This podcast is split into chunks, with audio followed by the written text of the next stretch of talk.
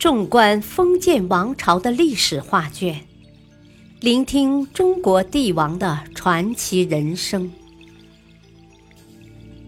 请听《中国历代帝王》珍藏版，主编朱学勤，播讲汉乐。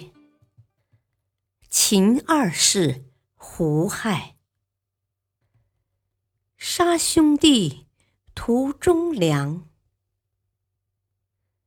胡亥登上皇位时，年方二十，正是风华正茂的年纪。他穿戴上和父亲一样的皂冠、黄袍，蓄起胡须。不过，即使他尽量让自己看上去像父亲的样子，他也依然非常清楚自己。不是当皇帝的料。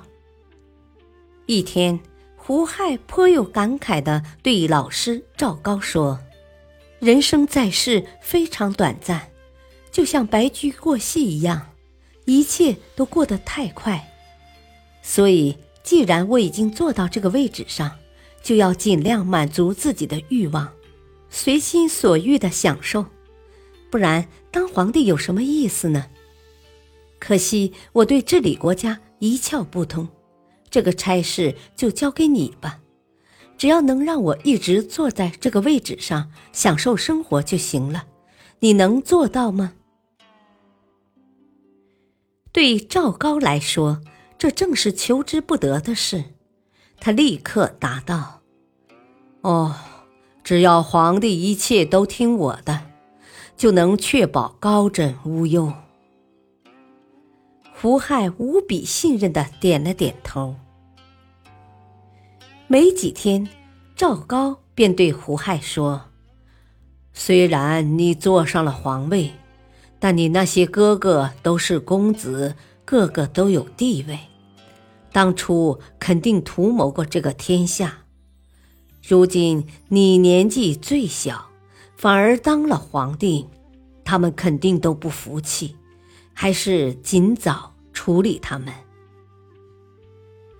在谋夺地位的过程中，胡亥已经深刻体会到“胜者为王，败者为寇”的道理。眼看已经大功告成，他当然不愿意被人夺走这个皇位，即便是自己的亲生兄弟，如果他们威胁到自己的地位，也不能轻易放过。而且第一步已经迈出去，迈第二步就自然得多。据专家考证，秦始皇共有儿女三十三个，但史书中有名有姓的只有长子扶苏、幼子胡亥、公子高和公子将坚四人。对于这些人最后的下场，史书中是这样记载的。六公子戮死于杜，公子十二人迎死咸阳市。十公主死于杜，公子姜坚兄弟三人被杀。公子高欲避祸，要求陪葬始皇帝陵。在赵高的指使下。胡亥下达了一个又一个屠杀命令。第一次是在咸阳市，最繁华的商业中心，处死十二个兄长。第二次在卡石尤（现陕西咸阳东），同时碾死六个兄弟和十个姐妹。只见刑场上鲜血淋漓，惨叫声不绝于耳。闻讯赶来看热闹的百姓实在受不了，最后只好迅速离开。公子姜坚三兄弟平日小心谨慎，处事稳重。赵高、胡亥找了半天也没找到可以陷害他们的理由，只好先将他们禁闭起来。等到其他兄弟姐妹都被杀死之后，赵高。也不想找什么借口了，直接派人送去毒药，命三兄弟自尽。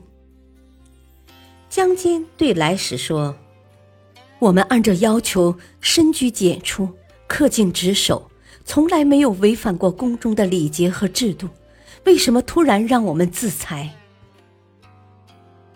使者面无表情的回答：“啊，这个我就不知道了。皇帝下了命令，哦我只能按章行事。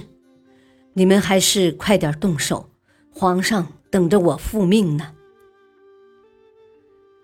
三人终于恍然大悟，皇帝无非是为了保住自己的地位，担心他们谋反，就算继续求情，他也不会改变主意。他们相对而泣，最后无奈的喝下毒药。到了这种时候，剩下的公子高终于变得聪明起来。